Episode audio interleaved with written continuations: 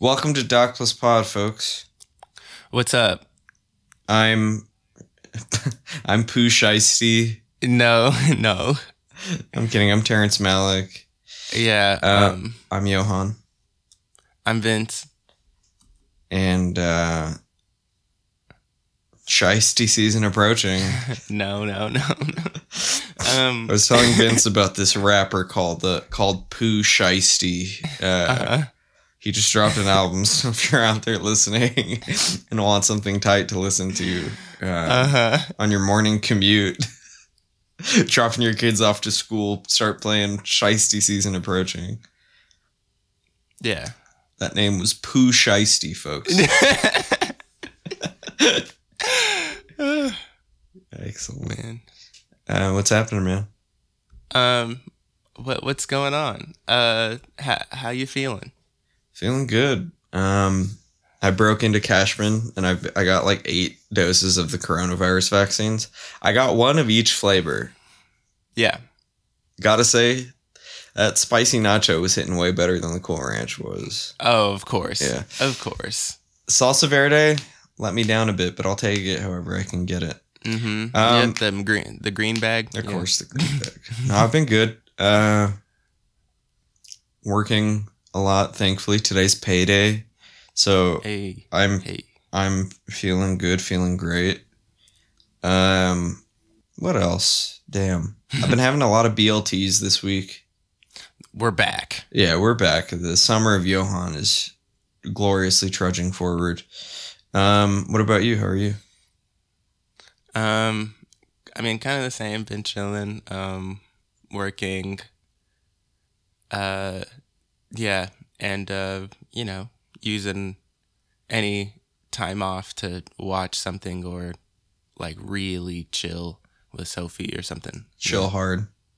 Chill very hard. Yeah, it's been nice. Good. You have been vaccinated. But I yeah, I got the first dose. What flavor? That uh that one was a cherry. That's Yeah. cherry one. Yeah. Did it have like a really strong note of like citrus at the top of it though? Um, not so much citrus. It did have a tartness to it. Of course. Um, felt definitely like pretty naturally flavored. I was impressed. Good. Well, that's what Yeah. we want out of our vaccines. Yeah, man. Do you remember that there was that controversy with vape cartridges that like you were getting like some from like overseas that were just like killing 13 year olds? Oh yeah, yeah, yeah.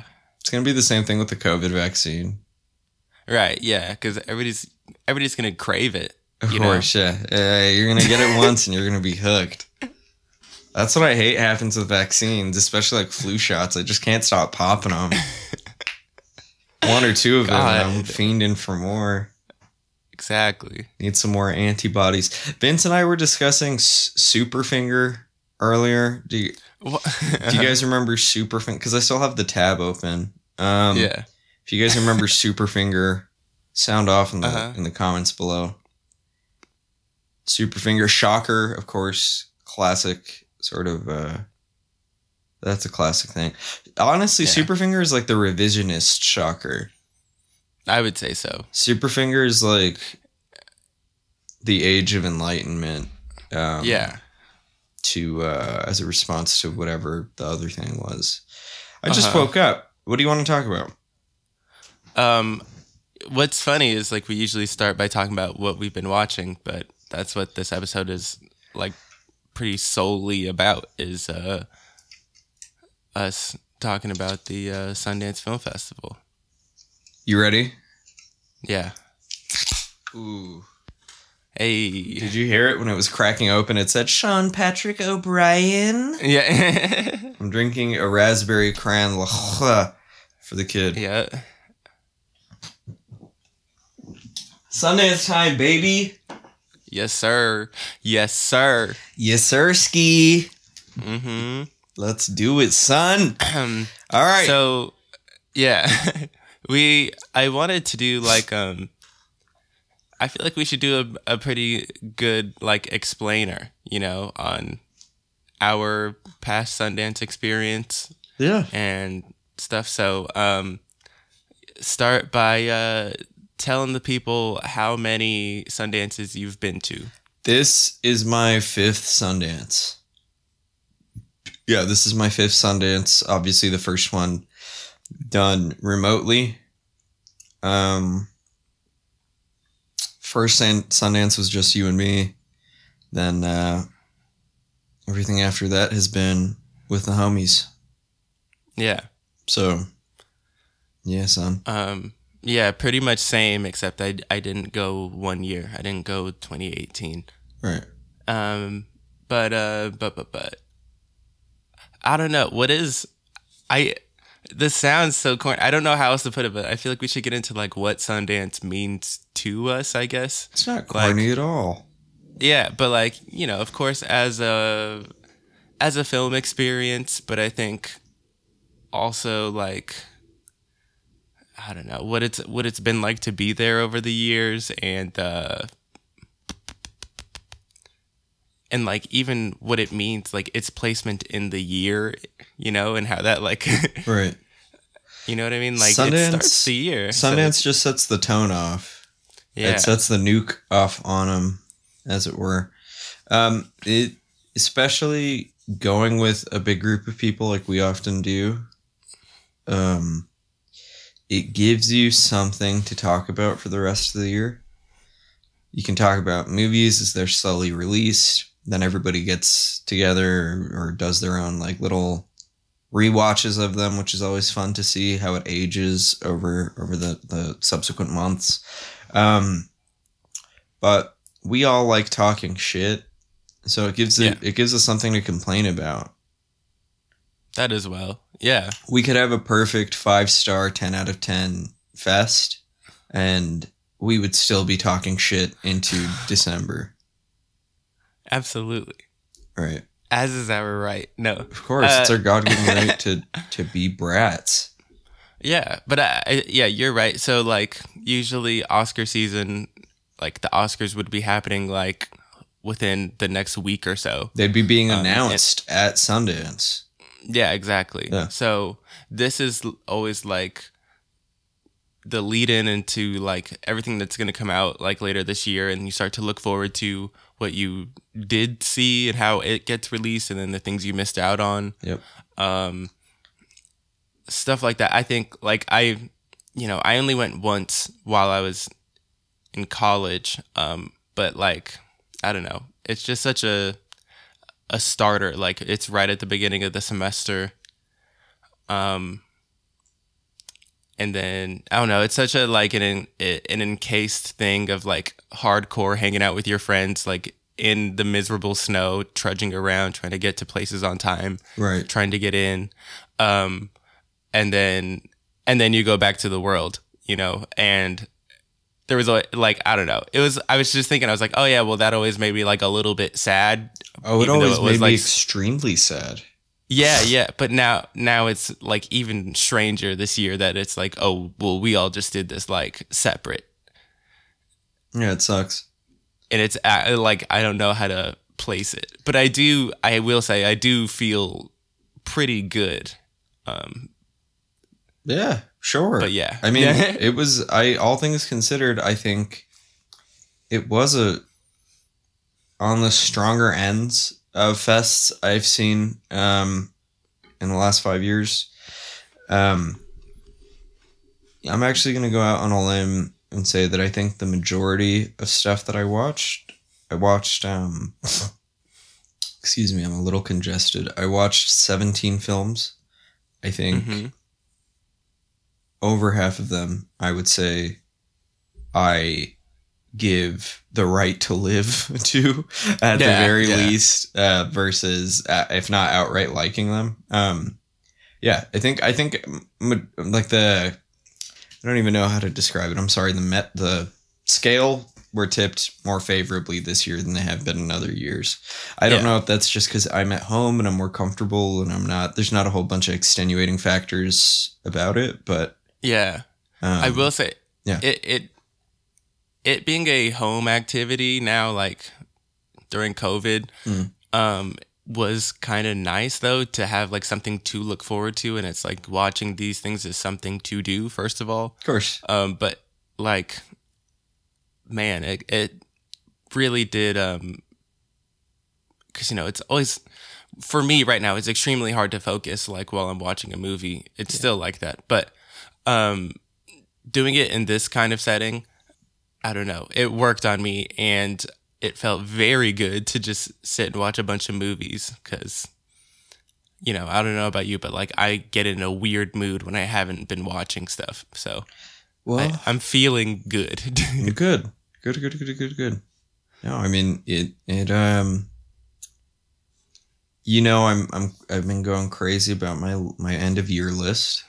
Um oh yeah especially last year, I think I mentioned it as like a my way of honoring uh Eli was because um I remember looking at Eli's end of year list that had like three or four hundred entries on them and just getting upset. So I'm like, Yeah. who has this much time? but he made the time so i've been trying to make more time for it um so yeah my end of year list it's so dumb it's such a fickle thing i recognize that but it means like so much to me so Mhm. I've been i've been trying to go real hard on that so sundance was exactly what you're saying a nice way to to just lump a whole bunch of shit together get ahead of the year a little bit um in a time that is normally really skint for releases so um yeah, it's it's been good. Um, I am also I'm feeling good. I do miss my pals. Um, I miss the Mhm. snow, but such is life, etc., etc. Things are Yeah, fine. man. Yeah. All right, let's get into what we watched. Yeah. What's uh okay? How many did you watch uh, this year? I I only watched nine um because I was working um for most of the weekend. Uh, though I yeah in a regular year, I think ten to twelve is what we average. Yep. Roundabout. A bad year's on on on the on the ten tip, but then yeah, Yeah. if we can max, it's usually like twelve or thirteen. I think. I think thirteen was my record, so this year I hit four more than that, which is nice. Yeah. What it's a good sneeze. you bitch? Go, go ahead and drop the album title on him, son. Uh, it's called Shiesty Season, guys. This episode is brought to you by Universal Music Group. Um, Excellent. Executive produced by one Roderick Davis. Yeah. Um. Okay. So. Yeah. Do you want? Do you want to go first? Do you want to run through your list, or um, how do you want to do this? actually, here, I'll start with my list because it is only nine. Okay, first, the one that I watched was the Sparks Brothers. Did you also watch? I did watch Sparks Brothers. Yeah. So this is the new right. uh, documentary by Edgar Wright. Um, Yes, he's been working on it for a very long time. Um, Mm. It is about the band Sparks, uh, the the American sort of uh, ever changing pop band. Um, the Mael Brothers make up that band. It's a two person group. They've been around since like the fifties, sixties, excuse me. So uh, they've they've gone over a whole bunch of identity changes. Uh, how can one rock band be successful, underrated, hugely influential, and criminally criminally overlooked all at the same time? Take a musical odyssey through five weird and wonderful decades with brothers Ron and Russell Mael, celebrating the inspiring legacy of Sparks, your favorite band's favorite band. That last part, I think, is the only thing you guys need to key into. There, he's he's making an argument here that Sparks is like the most influential like band Yeah. in music. Um, hmm what did what did you think of this? What's your relationship to Edgar Wright? I guess first, and then Oh, um, I don't know. I'm not very into him. Um, Hot Fuzz is amazing, but Mhm. um, other stuff is cool. I think he's fine. Um, but uh, but you know, uh, with his interest in music and his like like bount bountiful like energy that he always has, like I was looking forward to this. Um, but I don't know. It was good. Um, it just takes a long time. it's a long film. Yeah, this movie is uh two hours fifteen minutes. Yeah, it's it's a pretty long, long one. Um, and and Sparks has put out like a million albums, so everything it just keeps stacking up and stacking up. Um, so sometimes it's like his dedication to like documenting that, um, which I understand. It just it's a lot. Yeah. I agree with all of that. Um,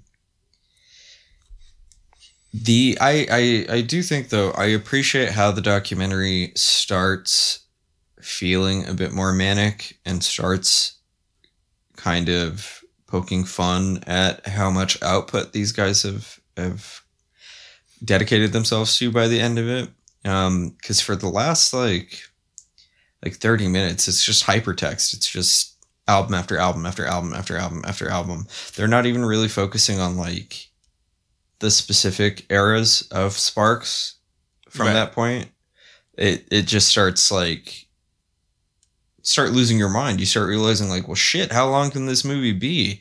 Like, is he gonna do 15 minutes for like every single album? That would take yeah, forever. Exactly. Yeah. Um, and then they broaden the scope, or he broadens the scope, excuse me, to talk about like their influence, and he has people talking about them and how yeah, they're doing see, in the 21st that's century. Exactly. That's exactly when the film like picks up for me. It's just like when you when other people can finally chime in. It's like Sparks finally catches on in some way, and then it becomes about that conversation.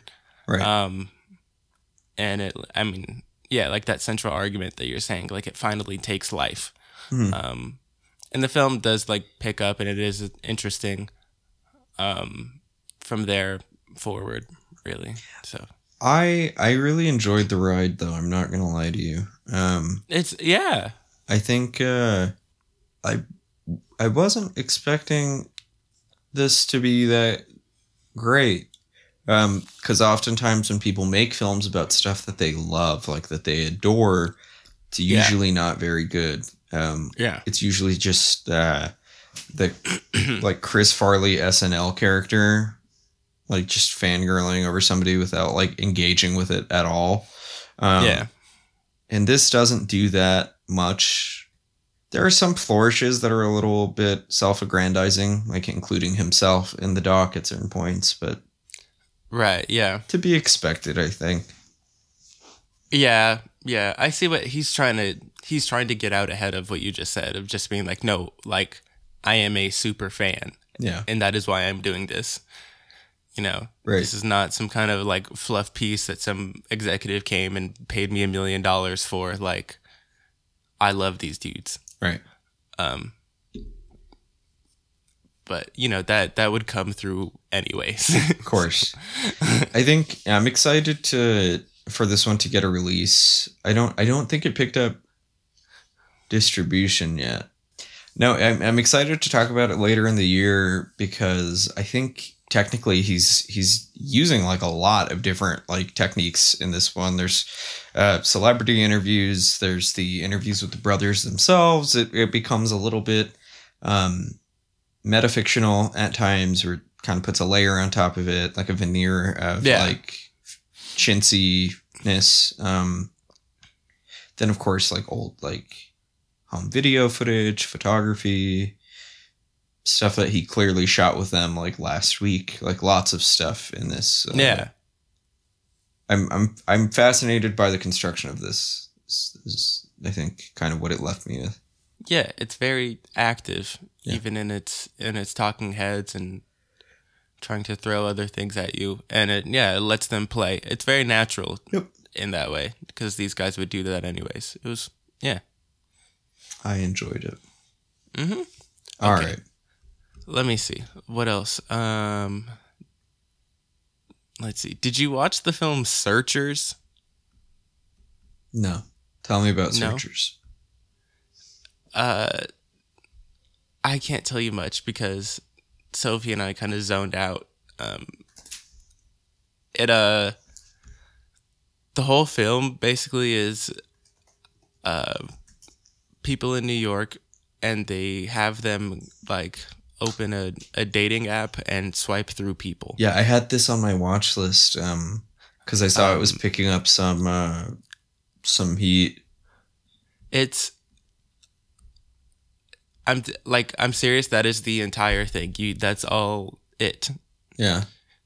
And um it is it's not nothing, but it doesn't it's not like fully satisfying to to be that like to be only that one thing. Right. um let me think there like it gets like really great moments like one guy who's talking his way through like oh oh uh oh this girl uh maybe or whatever and then you hear his mom in the background yell about like you need to find the good woman or whatever like Oh Jesus. yeah. So when it becomes active out, you know, and there's a life like outside of just this dating world Mhm. that that they're interested in, um, and you get like even that that adds stakes to what he's doing. Like those things outside of it, um, really, uh, yeah, that brings it just more life, um, and makes me way more interested than just seeing somebody, you know, just look look at a photo and be like, yeah, no, Yay or nay. yeah, no, Right. mm, mm, Mm. no, like that's Searchers. Uh, let's see. Did you watch Prisoners of the Ghostland? No. I'm not gonna Oh, watch it. It sounds like the dumbest piece of shit I've ever seen. And I don't know if you remember, you you were with me when I was watching Tokyo Tribe on campus. I I enjoy Sion Sono a fair amount. oh yeah, Tokyo Tribe is a good movie. Uh, it's a very Uh-huh. funny movie. Um, if you guys haven't seen Tokyo Tribe, it's essentially a West Side Story and like Akira put together. It's very cool. Um, Prisoners of the Ghostland sounds like dog shit. Prove me wrong, Um, though, I suppose. So uh, another one that we just zoned out on because it is dog shit, and it's not even like Word. you know, a oh, God, it gets it doesn't at least that first like thirty to forty five minutes that we were paying attention to, um, it, it it doesn't even get to like what's fun about Nicolas Cage. It's not wild. Right. Um, it's actually like very slow. I guess it is like some kind of sci-fi western thing going on, and I could not figure it out um, in that beginning. Yeah. And it's set like in a weird samurai world. I mm-mm. I was immediately just no out on it, and knowing that it's gonna be that and not fun, like mm-mm, no. Okay. Can I read you this plot synopsis? And I, I just want I just want to gauge your reaction on this, okay? Yeah. Cabbie turned chauffeur Jimmy Tong learns that there is really only one rule when you work for Playboy millionaire Clark Devlin never touch Devlin's prized tuxedo. But when Devlin is temporarily put out of commission in an explosive accident, Jimmy puts on the tux and soon discovers that this extraordinary suit may be more black belt than black tie. Paired with a partner as inexperienced as he is, Jimmy becomes an unwitting secret agent. I mean, Was I describing fuck out of here. was I describing Prisoners of the Ghostland folks or was I describing The Tuxedo starring Jackie Chan and Jennifer Love Hewitt? Like literally. Yeah, I saw the description for Prisoners of the Prisoners of Doing the Most Land and I was like, "Oh, wasn't that a Jackie Get- get movie?" Got his ass. Got 'em. Yeah, Yeah. it sounds like garbage. Yeah. Fuck that shit, son. Um but yeah, not surprised that it like was playing Sundance. Right. um let's see. I I watched Pleasure. Did you watch Pleasure? No, tell me about pleasure. Um so Pleasure is about a um a 20-year-old girl who leaves her small town in Sweden um comes to LA wants to be a big time porn star and like what kind of stuff she runs into basically Yeah. um Looks like it's based off of a short. I think so the movie is so smartly manipulative in in like just in a way I didn't anticipate it being, especially like with the subject matter. You're like, oh, great, here we go. And it totally plays with that. It's like, oh, you think this is going to be bad. And it actually turned out to be okay, you mm-hmm. know, like, or whatever. And then you, and then she goes in thinking, like, you know, I'm the shit. This is fine. Girls rock. Let's do this. And then it's horrifying. Yeah. Um, and it, and it shows you that it is horrifying and like will sit there and like let it be that um, in a way that is like visual and also active like a lot of editing tricks happening. Um, yeah so the filmmaking is pretty strong. It's just that then um, it kind of loses sight and it becomes this weird like moral narrative at the end and it doesn't really make sense. Right. um, but otherwise it's it's not bad. And i think some performances are pretty good. Okay. So um and i guess it played Cannes or something so. It did? Uh, yeah. That's always weird when there's Cannes runoff at sundance. It's so weird. Yeah. Uh, what was that the other one the neon film La Nuit du Roi the night of the kings? That one was also a Cannes, mm. I think, uh, like leftover that that they played Sundance. I feel Just like weird. have we not have we not seen a couple of those while we've been at the fest? I mean, what's it called? Um, you were never really here. That's what it was. Yeah, that's the main one I'm thinking of. Yeah, yeah. I wasn't there that year though, but it, but I did see it at Cannes.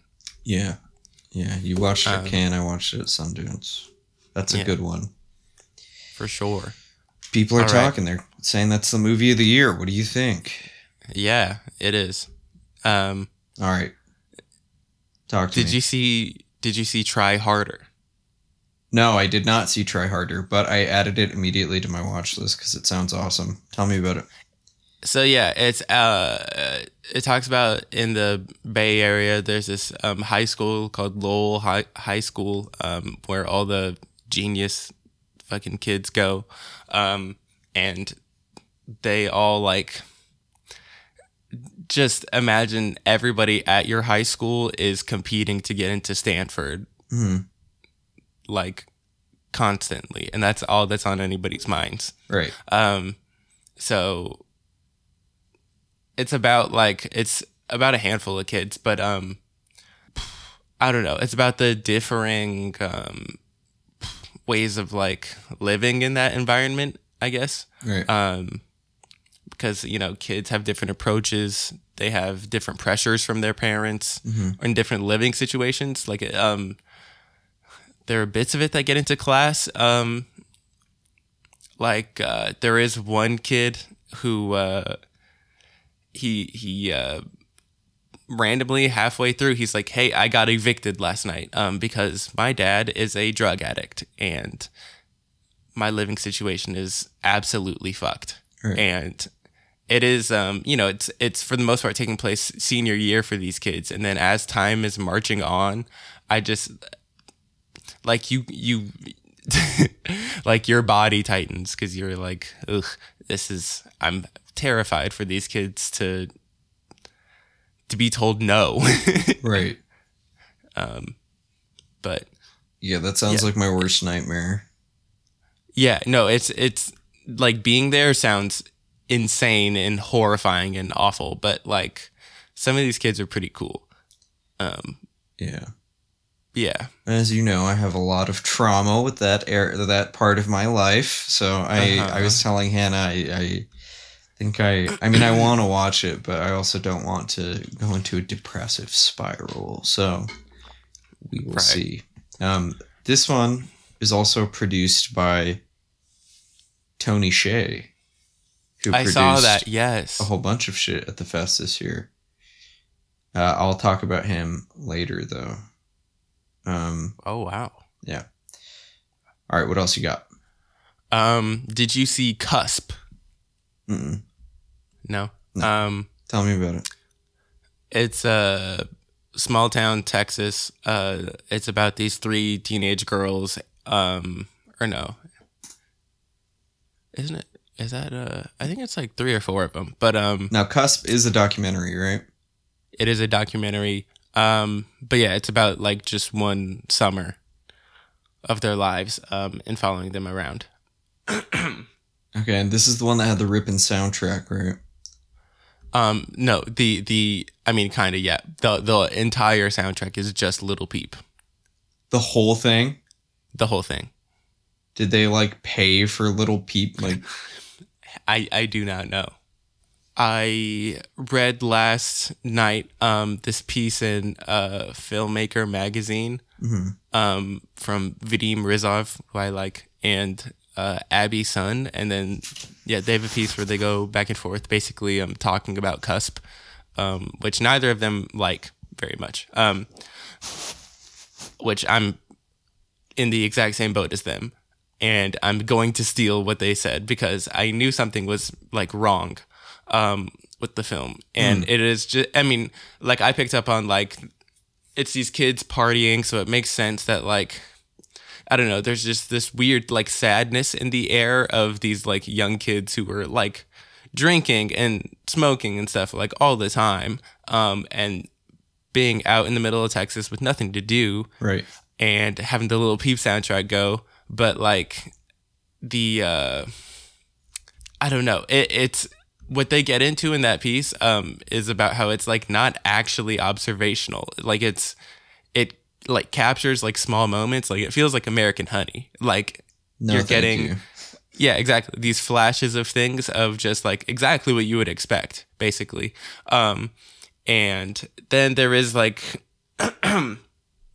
like one through line which is i mean this isn't a spoiler but it is like it it's what the entire film is about is just like these girls all have like some kind of sexual assault story Oh, already at their young age and how they're approaching that um, and trying to deal with that and their living situations um, you know while they're like 15 Hmm. and it's summertime and stuff uh, and it it focuses in so hard on that that you like forget that these girls are friends and then there are some moments like the better moments are things like that like yeah i wish that it, it would be patient and sit with them to just be like as they are Right. uh, instead of like i don't know chopping stuff up or using the like exactly what you would expect kind of like nice vista like somebody standing on a porch of course. at, at Texas sunset, like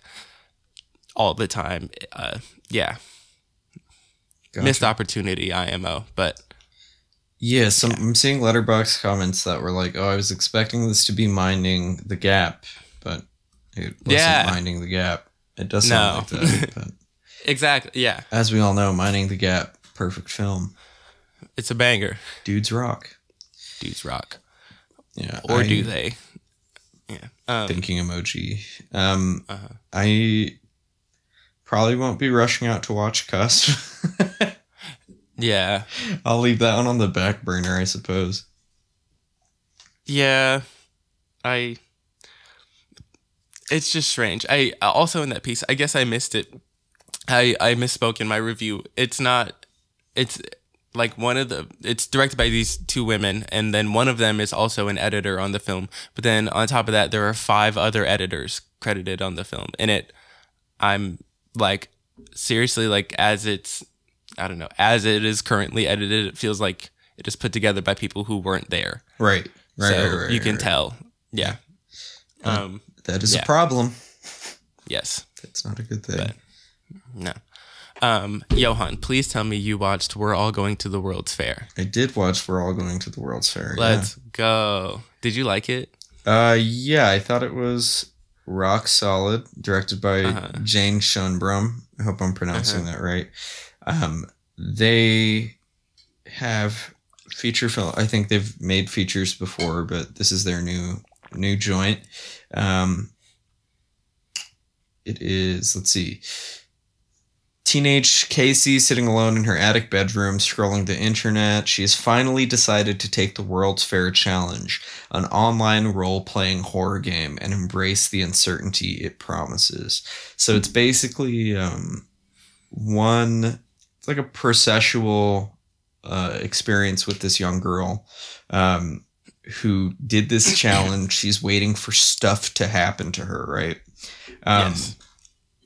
I don't know. It's like the Momo challenge or like the Blue Whale challenge or any of that stuff that like these kids do. My kids at work used to do, um, where they then spend the subsequent like two weeks just like living in fear of everything. Um, but yeah. no spoilers. Uh, we're all going to the World's Fair. It includes another character in it um, who reaches out to Casey, um, and that's that's when things start getting extremely weird, Yeah. super weird. It's a very weird film. But the way that this movie handles, I mean, you know what I'm talking about, right? Like the way it handles that specific weirdness, I think is Mhm. one of the most heartbreaking things I've seen in a really fucking long time. It is in a way that you wouldn't expect it to be. Not at all. It Like, is I- exactly. It is the most Hal Ashby shit, but it it yeah. it hits. Yeah. Oh my god, it hits, dude. It fucking hits. it's very sad. Um, yeah, for both of them, it's a God. It's a it's a I- portrait of a very specific Midwestern malaise, Midwestern melancholy that I'm glad is being captured wait. in this movie, man. I don't know if it's even in the Midwest, but it is like I like, think it's in New Jersey. son, that's Chicago sadness, dude. I've seen that. I swear. That's the Mil that's the Milwaukee melancholies, my dude. Yep. My my cousin had caught that. Yeah, of course. Yeah, he had caught that when he went down there. He, he didn't have the vaccine. Um, that's so funny. Uh, No, you're stuck in the house on your computer because it's snowing outside and you can't do shit. You can't even go to school. no, and and you're a, a growing adolescent, and you cannot handle that that amount of stasis. Um, Not at all. and that's why kids go on the internet searching for life, searching Yeah. for something. Yeah, you, s- And, you um, search for communities in the hope that there are other isolated people exactly like you who want to talk to you and share experiences with you. But then you realize that, like, everybody online to a certain extent, especially like Zoomers, um, they're all alone together. They're not together. There is Yeah. no sense of community. Um, everybody is just sort of in their own little teacup that's like spinning on its own axis Mm-hmm. and they happen to intersect at certain points and that's it you you you only ever see the two characters in this movie right you only ever see casey and is his name jlb Yeah. right you don't, you see them have conversations right and Mhm. share time together yet they're completely separate you see what i'm Right, saying they're their own complete Yeah, yeah. different axes um Yeah. really clever filmmaking here from Jane Schoenbrun. Um, Um, I man, also like getting into what a what a teenager like this would would post like on YouTube if they had like their own channel is so good. Um, and I wanted to talk about there's one video in particular where um uh she's she's filming like Christmas lights like Yeah. on a tree yeah, and then she starts to like swirl the camera around so it's like then the lights become these like shrieks and it's like the whole film right there for me it's like wanting this like these mundane like christmas decorations um to come to life as like a, a different thing Mhm. um and it's it's just that like we're all desperate because we all want to be like changed yeah, by something Yep. or like at the very least or like to transcend in some way Everybody just Um, wants to feel something. That is that is what it boils down to. Is we are all in search of feelings, new feelings, or chasing old feelings that we felt and that we aren't going to feel again. hmm And that's all she's doing. She's trying to. She's like what? Is she like? Probably fifteen, right? 14, 15? um, yeah something like that yeah and she's trying to like chase the experiences of like an entire life yeah from exactly the comfort of her bedroom, which is like completely misguided. We can say that as adults, like obviously, like that's not going to happen. Yeah. But as a, as a kid, like it makes perfect sense to me. I'm gonna or I'm gonna experience as much as I can through this goddamn computer. Yeah. So astute, man. Oh my Yeah. god! And then the soundtrack fucking bangs. It do. It Yeah. do. Oh yeah, we got to talk about old dude. It is a Sandy Alex G. I think he's just going by Alex G now, but um, hmm He's got guitar credits on Frank Ocean's Endless. yeah, he played he played the the the he played Slide on Me. Yeah. oh, and and he has someone blonde on um I think Self Control and White Ferrari. Yeah, probably. He's also like Oh a really accomplished solo artist. He's worked with Tyler a whole bunch of times too, man. God. He rules. Yeah. Um, it's a very lo-fi bedroom pop soundtrack for a bedroom pop ass movie. It rocks. It's super tight. But yeah, yeah, you will have to.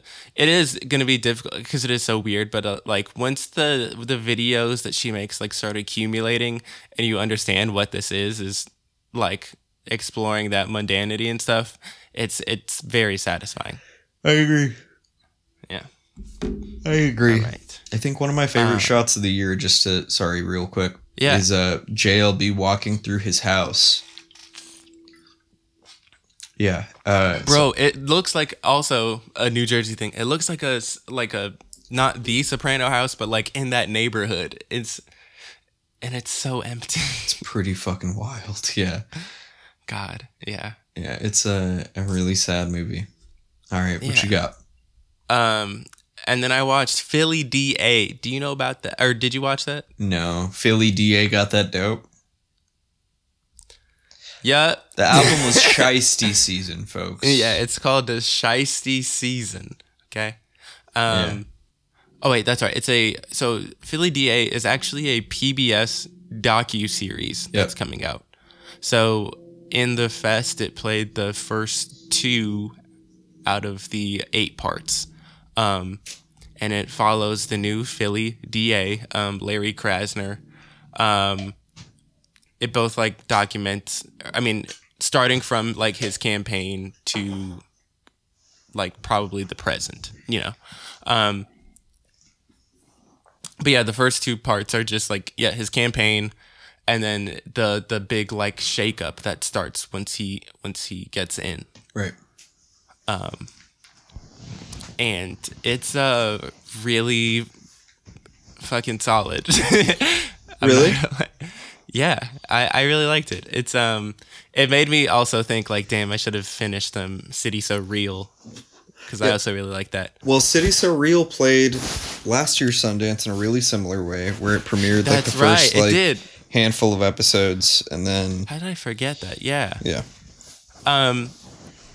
So yeah, good on Sundance for for yeah playing these things. Um, it's like I don't know, it's very very active. Um, but it totally gets at like why Larry Krasner is like likable, which is just like he seems like just a a lifelong like law nerd right, who like who is also like a good person. right. Like this is And- his shit. Yeah, exactly. So he's been an activist his entire life, but now he's like an old, dis- like distinguished man and holding office. Of course. Um, and it's literally like that Bernie thing. Like I can't explain to you why everybody loves Bernie. Like if you don't get it, you don't get it. So Silly like, man wears big glove. What's not to yeah, love? exactly, exactly. Um, Grumpy old man. But it, it um i don't know. It it, it really is setting the uh, at least uh, that second part like really starts to set the tone for like it seems like it's everybody's getting ready to go to war because he's already he gets into office. A lot of people get fired. Um and uh they go through like files that have been like deleted and um uncover like this conspiracy involving the police. And Swag. Uh what is it like uh him and like the police commissioner are, like hate each other it's um yeah it it sets all that up hilarious philly accents um what's not to love baby So this was shot, or this was directed, excuse me, by uh, Yoni Brook and Ted Passon. Passon. And Yeah. Yoni Brook actually was cinematographer and I think producer on this phenomenal A24 movie called Menashe. Did you ever watch Menashe? The oh no, I didn't. Joshua Z. Weinstein starring Menashe Lustig as like himself, basically. Um, it's about the Hasids in in Mhm. Brooklyn. Uh, he's battling for custody of his his like teenage son, if I'm not mistaken. Bro, that movie. If you if you liked Philly DA, I know they're two completely different things, but Menashe is like a really strong neo realist movie. Mhm. Um, it's solid stuff. So I'm I'm I'm pleased to see that these guys, this crew, you know, pivoted to something different, completely different, something like exciting. So now Philly DA sounds dope. This is this is on my watch list. yeah. I'm excited. Um, and then lastly, I know this one we'll talk about for a while is um All Light Everywhere, the new um Theo Anthony. Yes, sir. My sternum popped when I did that. yeah, Um, yeah. Yes, Sirski. yep. I'm from another Earth that they found. Mm-hmm. It's like this Earth. That's where I'm from. yeah, that's where I'm from. Um, it's it's. Uh, go ahead. Um, let's see. All Light Everywhere is about um the film explores the past, present, and future relationships between technology, vision, and power, from arcane theories of sight to the emergence of virtual reality and police body camera programs. The film takes a kaleidoscopic investigation into how the reality of what we see is constructed through the tools that we use to see. Swag. yeah. Um. So, did you like it? You go first. huh? You go first. Um. Yeah, I like it. It's really good. Um. Okay. I don't know that I totally love like its approach, but like it's I mean it's still really good filmmaking, of course. Um there's a lot going on. I'd like to watch it again um to hone in more on how I feel about it, but it's good. I really think that every review of this movie should be posted with like a content warning that says like I've only seen this movie once. Yeah. Um because I don't think any of us have any understanding about this movie truthfully. This is this is hits blunt cinema. Bro, no, okay, deadass. I was high when I watched it, Of course. and I made sure to be because I saw some reviews, and I was like, okay, yeah, I'll just do that then. Um, and I tried to ride the wave, and I, I was getting bucked. I'm not gonna lie, but it was it was cool. I watched this as a as Uh-huh. a happy and healthy teenage boy. Yeah. Um, I think I think it's a perfect film. Uh, I don't I don't think more needs to be said than that. I think Theo Anthony between so I mean he holds a close spot to my heart because the first year with LVFF I had uh, Rat Film played. Um, and this was something that I remember egging West McDowell or one of our program directors on to program. So I, I like I love I loved Rat Film. I loved being able to see it in theaters. Then he Mhm. pivoted to subject to review, this 30 for 30 he did about um instant replay in tennis. Did, have you seen oh this one? yeah. No, I haven't. Dude, it is he's so smart. Yeah. He's so fucking smart. And then of course now you get all light everywhere. Bro, I really think there's there is nary a documentarian as funny, as self-effacing, and as Yeah. deeply intelligent, spiritually, emotionally, like all through every facet of that word as Theo Anthony is.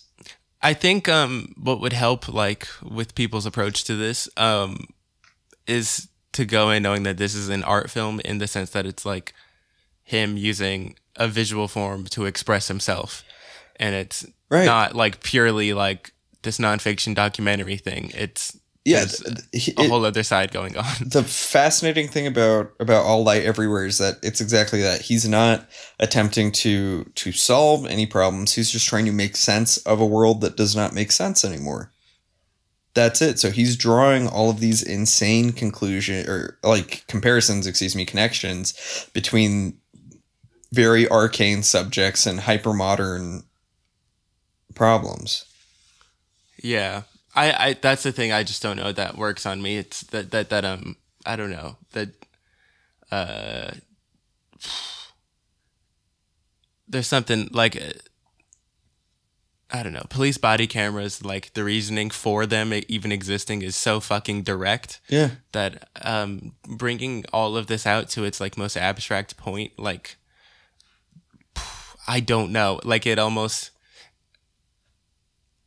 I can't tell totally what it serves. I have to like son what? homie hitting the can I get another take just so that he can do the retinal scan to get into Axon headquarters that is structured to look like the Batcave. That's all you Yeah. need to know is that the arbiters of truth, the people who are disseminating this information and making like deciding what we see, they're goofies. They're all Yeah. fugazi. This whole thing is not decided by you or I. It's being decided by the vision of some dumb motherfucker in a too tight shirt with with dockers on. You know what I mean? Yeah, no, yeah, I understand that, but again, it's like I don't know. Um wait, I made a note. Uh let's see. Oh yeah, I just wrote down from what history does the future dream, which is a bar. Uh huh. What does that mean, Vincent? it's a bar. Great. Okay. um, I'm excited to talk about All Light Everywhere as we as we progress uh, through the year. I also Uh, think I, I I I think this is a good example of a movie. Not not I guess just for anybody listening, like feel it. Just feel it. I don't Yeah. know. He's in rat film. He's telling you humans are animals, and Yeah. that that's not necessarily a bad thing. That's just our nature. In subject to review, he's telling you that tennis is filmmaking, a lot like that other documentary that we watched. Um, what was that called? John McEnroe. Yeah, the John McEnroe in the realm of perfection, right? That Yeah. one's telling you that film film is sport, and then All Light Everywhere is just telling you that cinema is violence. It's inherently a violent medium.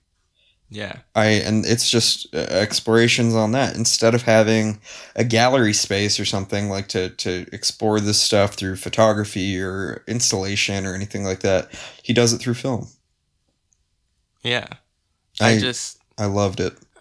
he he does say I'll cut this if you think it's a spoiler, but like at the end he says that this was inspired like partly by um a, a classroom full of like black kids that he was teaching Yeah. um and him like basically like it was their first time taking control of their own images in his class Yeah. um, and while they were doing that, like he's also aware of how they're being perceived outside of their own eyes of themselves. Right. Um, and I wish that that was a thing that the film interacted with, uh, not like just right there at the end. And I, yeah, I, I don't know. It, like I said, it's just dis. It's, it's not that it's like unworthy of being said or like unworthy of being explored. It's just that somehow it just feels a little bit distant from like an actual black body. Um, yeah. I think the nexus of the film, the germ of it stems literally from a white dude trying to to process that that Yeah. sequence of thoughts. So I mean, I I am going to push I mean, I I don't know. I'm an outsider, but I, I push back on the idea that it's not all about that. I think it is about the removal of image from self. Hmm again like the image of think about like I don't know like fucking George Floyd or something. Like that the video that we see is not decided by him. It's Yeah. decided by like white police officers. And these guys are all goofies.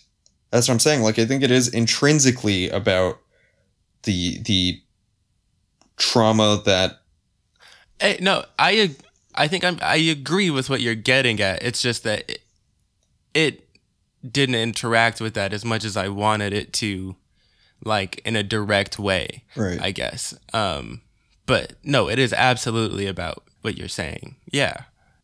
That i mean like the entire sequence with like the drone over baltimore the drone or the like autonomous plane that is i think that's a engaging with that directly right like i, I, yeah, don't, I yeah, don't know i think the- I- yeah. i think a re- not not to say that you're misreading it i'm not saying that but i, I do think a rewatch might help both of us Yeah, I, I do think so as well. So yeah. This was great. I can't wait to watch this again. I'm this is another one where I was like cracking my fingers ready to type on Letterboxd like this whole well actually, but Yeah. just thank you Theo Anthony for giving me this movie to live with forever. I had the same reaction after I watched First Cow where I'm like, "Oh, okay, I'm like a different person now. Thank you." Yeah. All right. Uh so th- is that the last one on on your list you wanted to talk about? Yeah. All right, so I'm gonna knock through some of these real quick. Um, Okay. I watched uh, Hannah and I watched Misha and the Wolves, Yes. directed by Sam Hopkinson. Do you know about what this movie's about? No. A woman's Holocaust memoir takes the world by storm, but a fallout with her publisher turned detective reveals her story as an audacious deception to create created to hide a darker truth. So this this old lady claims that she fled the Holocaust and somewhere in Eastern Europe she gets lost in a forest and wolves take her under their care um, and until she's able to to they they allow her to survive to get to where she needs to go basically Yeah. which like you you've heard shit from my dad. That's literally like some on, shit. dog. yeah um i hated this fucking movie. It is so butt.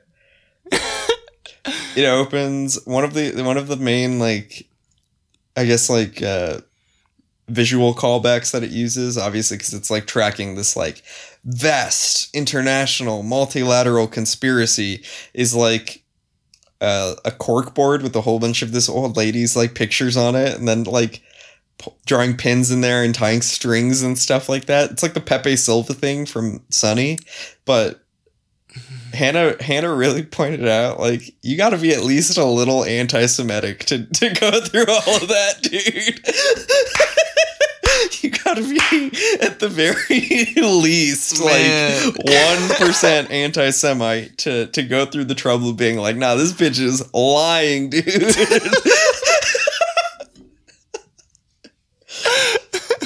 Coming back from temple and being it. like, yo, I don't know, that bitch Misha. she was on some shit, dude. Wolves, really, son? Um, it's it is it is a horrible documentary. My favorite review on Letterboxd is from the homie Taylor Baker, and he says, uh, or they say, excuse me, self-importance and an unreliable narrator, uninteresting, and then in hard, hard, uh, bold, written by Sam Hopkinson. Emphasis on written. It is the Hmm. most directed piece of shit on the fucking planet. And the cinematographer is gonna break your heart, Vince. This movie looks like shit. The cinematographer is from is Will Pugh, who also did the camera work for McQueen, which I thought looked Aw. beautiful. Yeah. Damn. This shit sucks. Uh, Netflix bought this movie, uh, and it feels like what you were talking about. This feels so in house for them. This is Oh, literally yeah. like a true crime serialized podcast uh, but on film. God and you know, you guys hopefully know too. I hate that criticism of nonfiction filmmaking that this would have been better as a podcast, but Yeah. the visuals to this are completely ancillary.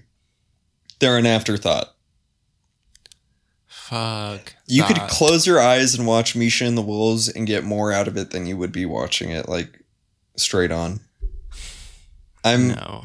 if we ever do if we are ever on a lay week and we want to do a player haters ball episode, this would be really up there. And then this next one I think would also be really good up there. A glitch in the Matrix by Rodney Oh, yeah. Ascher. Wait. Okay. A glitch. Is this? Do they talk about Minecraft in this one? Yeah, they do. I think Sophie was really frustrated by that. Or I, yeah. Wait, did she watch it? I don't think she finished. Oh, yeah, I didn't finish it either. I walked out. Virtual walkout. Um, oh shit. Yeah, so Rodney Ascher directed Room 237. Have you seen that one? Oh. Uh-uh. Horrible, dumb documentary. Um, and The Nightmare, which is about sleep paralysis, which I watched and did not like. He Okay. is uh, a shit documentarian who should quit his job. Um, he. D- uh, Room 237, I was trying to think, like, damn, how did I first watch this movie? You know who recommended that fucking movie to me, and that's all I needed to know? Who? Doug Benson. Doug Benson was like, Shut the fuck up. Yo, up. this is the best movie I've ever seen. And me as like a 13 year old was like, holy shit, dude. What? I need They to uncovered the secrets, the dude. moon landing. It's garbage. A glitch in the Matrix is so butt cheeks, dude. Jesus. Yeah, it is uh it's fucking horrible. It's a bunch of Reddit bros who are like, bro, I had deja vu, but like I think there's something more to that, dude. No. Simply no. It's garbage. Uh it and it's also really ugly. Um Damn. hard pass. Hmm. Um yeah, again, player haters player haters ball, of course, that'd be fun. Uh there's this uh horror movie called Knocking directed by Frida Kempf. Did you hear about this Hmm. one? Um. Let me see. I don't know. It's uh What's it about? What is that noise? When Molly hears knocking coming from the ceiling in her new apartment, she naturally searches for the source. Um, and then it's basically just everybody gaslighting her about what where the knocking is coming from. That's so funny. Yeah. Um, Your review is so funny.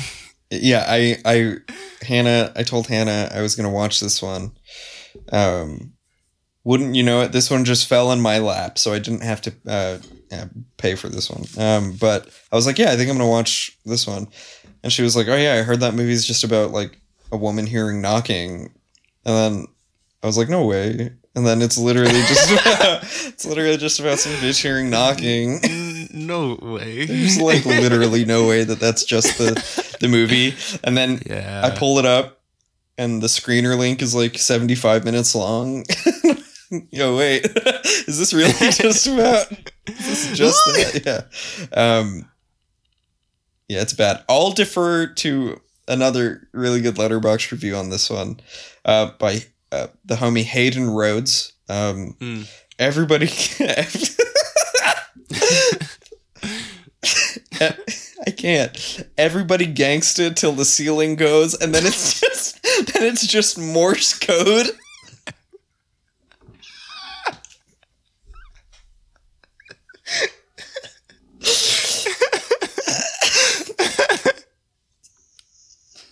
One of the funniest fucking things. Everybody gangsta till the ceiling goes.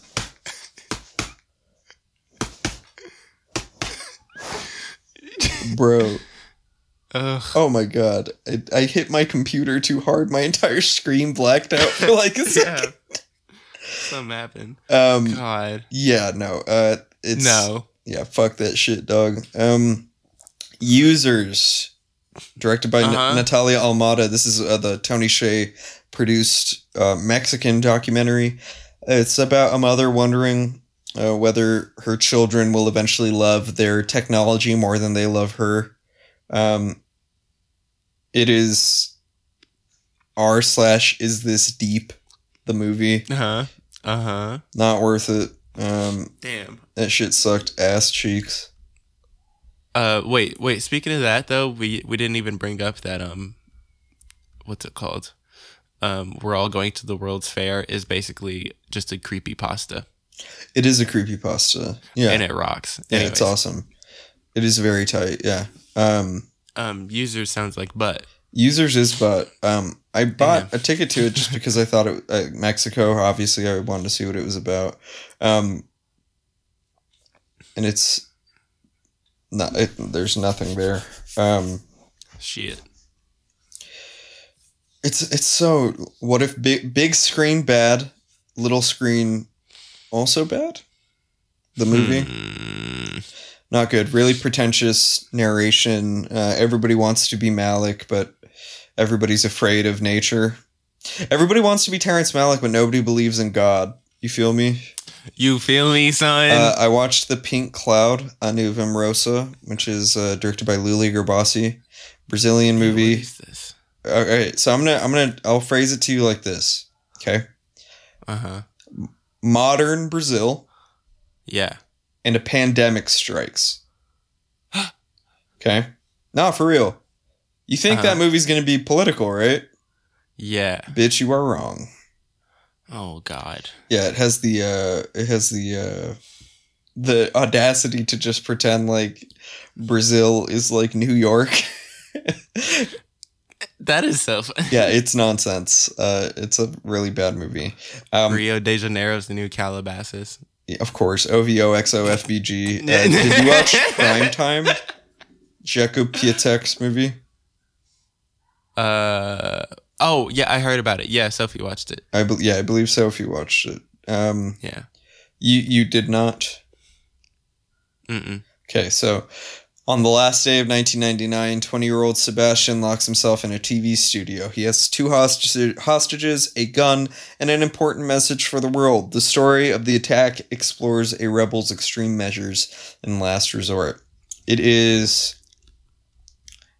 uh, think Polish, if I'm not mistaken, and uh, the main actor in this, Bartosz Bielina or Biel- Biel- Bielenia, is uh, also in Corpus Christi.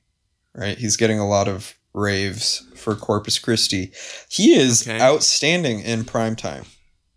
It's Okay. it's like the most Joker pilled movie. It take it takes place on Y two K. Um, super super tight. Um, it's like Network and Dog Day Afternoon. Um, Yeah, sounds like it. Yeah. it's tight. Um, one of the best scenes I've seen so far this year is featured in primetime. I just wish the movie moved. There's not a whole lot of energy to this movie at all. It's really front loaded, back loaded, and just nothing happening in between. So, Well, yeah. All's well that ends well. Uh, let's see. Summer of Soul. Okay, now did you watch this one? This is a major. I did not. Okay. Summer of Soul or When the Revolution Could Not Be Televised, directed by Ahmir Questlove Thompson from The Roots. Yes, sir. Uh, this one got picked up by Hulu. Oh, okay. Yeah, so we'll be able to talk about this one later in the year.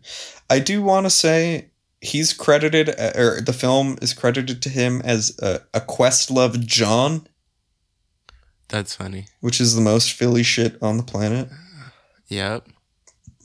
It's uh during the same summer as Woodstock, over 300,000 people attend the Harlem Cultural Festival, celebrating African American music and culture and promoting black pride and unity. The footage from the festival sat in a basement, unseen for over 50 years, keeping this incredible event in America's history lost until now. Can I ask why did were you just not feeling that the description? Oh no, I, I wanted to see it. You did. Yeah, Okay. I didn't have time. It is. Uh, I was pretty disappointed. This was the first movie of my 2021 fest. Damn. Yeah. Um. It's really long. Mm. It's 117 minutes long. Oh. Yeah. Uh, and it doesn't move very much to anything at all. he it's it is exactly that thing that I was telling you about with um, Edgar Wright and Sparks, where Questlove is just so excited to see Nina Simone, Stevie Wonder, BB King, Mavis Staples, all these like heavy hitters, right? Yeah. And that's like And then there, there's nothing past it. not a whole lot. Not a whole lot. Man. Yeah. Not, there's not a whole lot there. Yeah. Um Well, I there's a good chance I'm wrong about this one. I get it. Um I think people are kind of split on this. It seems like pretty down the middle, really. mostly favorable, but I'm not mad that I watched it like at all. no, no, no.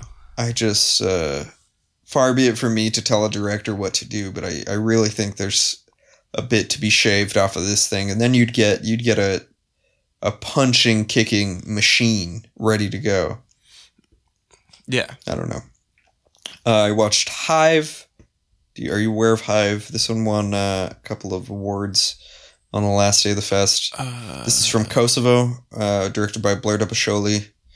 Uh, okay. It's about the um, missing people of Kosovo in the wake of like the civil war, political conflict.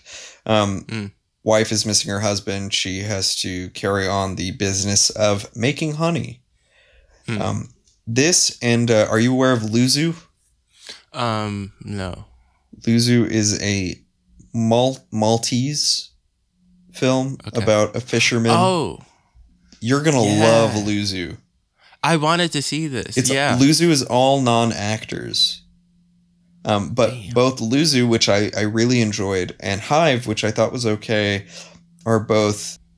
It's weird because the same Sundance, two neo-realist films from two completely underrepresented countries in world cinema, right? Kosovo and Malta. mm-hmm. Fascinating stuff that something in our universe just happened to make these movies like manifest like simultaneously. Um, Mm. yeah, I won't go long on it. Hive is fine. Luzzu is spectacular. I think you're really gonna like Luzzu. Yeah. My mom talks about Malta a lot. Why? I think she really she's been there. Really? Does she know Mayor Pete and his dad? Oh wait, what? They're Maltese, Malton, Malton, Maltese. Oh my goodness. Someone correct That's- me. Okay, never mind then. She doesn't like Malta. No, she hates Malta. Actually, all my friends hate Malta. Yeah. Uh, Mass. Do you know about Mass? mass. Tell me about mass. Fran Kranz's movie uh, about uh, the aftermath of a school shooting. Um, hmm The parents of both the victim and the perpetrator meet face to face. Oh yeah, yeah, yeah. Yeah, it's like a, an hour, what, 50 minutes worth of uh, parents talking. I think you'd appreciate this one just because it's a clinic. Strong Hmm. performances. That's it. For The- sure. politically a big wash. I don't even know where to start, so I'm not going to. Um, yeah, Sparks Brothers. All right, on the count of three, yeah. you watched this, right? Um, I don't think so. No. The Jerrod movie? No, I missed it. I thought you watched it. Now I I'm so it. sad. Man, I want to see it. it's solid. It's so sad. It sounds sad. It's so sad. How's how are Jerrod's chops? Great. That's what I'm talking about. He's a good actor and he's a really solid director. It's the type of movie where you feel like he's doing so much in it, but you know Mm. like that second that second feature once he got his wiggles out with this one is going to be rock solid. You know what I'm saying? Yeah, Um and Chris- Christopher Abbott is insanely good in this. King. Yeah, he's he's really fucking funny. He's got to pop off as an indie darling already. Like Jesus Christ. He wins the award for craziest white boy 2021 for sure. Him and Joe Biden. No, for real. It's him and, and and Joe, dude. ain't, ain't, ain't no white boy like me. yeah, that's really funny. I also want to say JB Smoove is in this. Let's go, Barack Obama. got long ass, long ass balls. You got long balls, Jerry. Um, yeah, he's in this and he's giving a completely dramatic performance. But Let's there's go. there's this character trait, Vince. I'm gonna I'm gonna spoil this one joke for you, and it won't nearly be as funny, obviously, because you're not watching the movie. But he he he he plays Jerrod's dad. Uh-huh. And it's his first time seeing his son in a really long time. And he keeps on telling him, reminding his son that if he he's like, well, you fucked up your opportunity to go to Five Guys and get some double double burgers. He says Five Guys, and then he says double double burgers. like, bro, you, missed your you, missed your opportunity to go to McDonald's and get a Whopper, son. son. It's really not that hard. JB. JB. he says it like we wrote the four words down for you. No, dude, oh my god, it's so funny. Lavell Crawford is in this, the big homie. Okay. Do you you know who I'm talking about, right? From Breaking Bad. Uh. Oh yeah, that's who that is. Okay, yeah. I was like, I know that name. First first Yeah. scene out the gate, dropping slurs. It's so good. Let's go. Yeah, he's really funny. Um, I don't know. There's some genuinely like beautiful sequences in this movie. Um, Mm. Some of it felt pretty fleeting, obviously, because it's like a buddy movie. Um, but uh, I, I mean, it, it is it is Jerrod's movie. It's Jerrod's story. But the Christopher Abbott narrative is like impeccable. Really strong stuff Damn. there. Yeah. Damn. Um. Okay, real quick. The most beautiful boy in the world. I'm jealous. Okay, was it was it Big Gas? I loved this shit, man. It's hard. Actually, it's hard to say that you loved something like this, but like, Right. it's a really strong stuff. Um, It seems cool. in 1971, due to the world premiere of Death in Venice, Italian director Luchino Visconti proclaimed his Tadzio, this actor Bjorn Anderson, as the world's most beautiful boy, a shadow that today, 50 years later, weighs heavy on his life. Um, directed by Kristian Petri and Kristina Lindström. Um, hmm it's horrifying. It is It sounds like it. horrifying. This Have you seen Death in Venice? no, I have not. Have you? Yes. Is it good? Um. It's fine. Like it's just weird. Would you Like- smash or pass on Death in No, I'm not. Venice? What? Oh, uh, what? no, n- no. How many Um, hard ass beat claps out of five would you give it? Oh, I don't know. Whatever I gave it on Letterboxd or whatever. Gotcha. It's really pretty though. Really? Yeah, Well, Visconti's that dude. he that way. he was some kind of dude. I'll tell you that. Mm. I appreciate this movie for not specifically making any assertions, but the uh, the blood is on his hands, as it were. Mm. Um, But I, I I can't wait to get to the part where he says that um that main actor is the most beautiful boy in the world. that scene is horrifying. wait, for real? You're gonna feel bad, son. yeah. Ah, Jesus Yeah. Christ. Uh, yeah. This movie fucking ruined me, dude. Shit. It's uh this man Bjorn Anderson had a very sad life. And th- this movie does narration really well because it's mostly Bjorn Ander- or Anderson narrating for himself, which is cool. Um Mhm. and then the ending of this movie sends chills up my spine every time I think about it.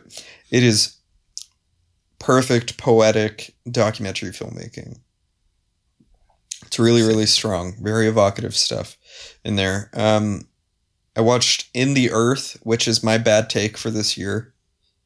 Uh, this is the Ben oh, let's go. Ben Wheatley movie. Yeah, it's a film Wait, oh, it is? Yeah. Oh my goodness, yeah. filmed entirely during COVID. Uh, as a deadly virus ravages the world, Dr. Martin Lowery embar- embarks on a mission to reach a test site. Uh, blah, blah, blah, blah, blah. He meets people in the forest. Stuff happens, right? Um, You remember I was honking like a goose after Possessor? Yeah. I did a lap after watching In the Earth. This shit is bonkers town, dude. It's fucking wild. Uh, Okay. yeah, I'm not gonna say too much. It rocks. It's so fun. Uh, I'm scared of mushrooms. That's all you need to know. Um, Shit. I don't remember who said it. I think it might have been Tavion called it boneless annihilation, but let's get it. Okay. Yeah. Okay. And then the the final piece I want to talk to you about is In the Same Breath, directed by Nan Fu Wong. Yes. Yeah. Uh, how did the Chinese government turn pandemic cover ups in Wuhan into a triumph for the Communist Party? Ye, this is this is going to be this is a necessary episode we have to have at some point, For sure. We- and we can talk about it with coronation. It'd be perfect. Oh yeah. Yeah, it'd be perfect. Um, are you familiar with Nanfu Wang? No. She directed uh, Hooligan Sparrow and One Child Nation. Um, Oh yeah. Okay. yeah, both of them. Hooligan Sparrow being very critical of censorship in the CCP, and then One Child Nation being about the the one child policy. Um, yeah. In the same breath is crazy making. It's it's it's just like the most Mm-hmm. God's eye view on like what was happening in China and the US at like the same exact time. And it does the Theo Anthony thing where it says like the US and and communist China are guilty of the same exact shit. It is so smart. Damn. It's dude, it's it's the connections she makes between like because she opens I'll, I'll say this and then i won't go into it more but like she opens with like a whole bunch of like zealotry of supporters of the communist party in china right? Like lots of Mhm. people talking about how they're willing to like die for president xi and like glorious president xi and stuff like that. And you're like oh man these people look fucking crazy. And then she points the camera back to the us at like trumpers or like neolibs and it's like it's the same exact thing obviously like Shit. that's not a crazy and intelligent thing to make but it's just Yeah. brave i guess that you would include that in a movie that is meant to be like purchased and seen by a bunch of dumb americans Yeah. really smart Damn. Yeah. I uh i it's also pretty short it's only like 95 minutes long this movie is a fucking haymaker dude Let's go. Yeah. I uh add her to the list of directors I'm surprised that get to live. Oh shit. Yeah. She's uh How did they try getting Alex Alexei Navalny with like poison underpants? I wouldn't be Oh, surprised yeah. if they pull some Yeah. shit. Yeah. Uh in the same breath, hopefully we'll you guys will be able to see that one soon. That is a that's a good movie, folks. That's all I got, man. For sure. Um. Yeah. What was your year. What was your best of the fest? Give us your top three right now, son. Uh. Scheist. Pooh Shiesty? Pooh Shiesty's new Uh, album, Shiesty Season Approaching, is available on streaming services everywhere. Yeah. I guess. Um. I guess we're all going to the World's Fair. That's your best of the fest? I guess. Okay. You got you got a top three or nah? Uh, I guess actually, yeah. I guess kind of these last three that, um, Philly DA and All Light Everywhere. Gotcha. Solid trio. You feel like this year is stronger, as strong, or less strong than previous years? Um, I I I feel like there is something at least there's always at least something like more interesting in in fiction that is like available. Like documentaries are always solid at Sundance and stuff. You can always find bangers, but Right. like I don't know. I feel like there was less good variety at, in fiction stuff. I think I'd be inclined to agree with you. Yeah. Yeah.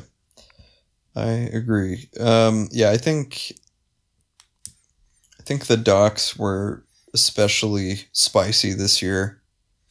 Um, my top three, I think, is is All Light Everywhere in the same breath and in the earth. Um, mm-hmm. I don't know. Um, three movies that in many ways are just saying the exact same thing. that's a that's a whole different episode, I suppose. But I don't know. I think it was. Uh... Sorry, I was up all late all night listening to Shiesty season. Um, I think it's a really strong year compared to a couple years back. So I'm pleased with Virtual Sundance, man. Yeah. Yeah. I, it also, yeah, their whole interface, everything went so smooth. They no snags. perfect. No snags. Yes, sir. All right, guys, that is uh going to be it for this episode of Doc Plus Pod. If you guys want to uh, connect with us, tap in, as it were, go to uh, Instagram, Doc Plus Pod, Twitter, Doc Plus Pod.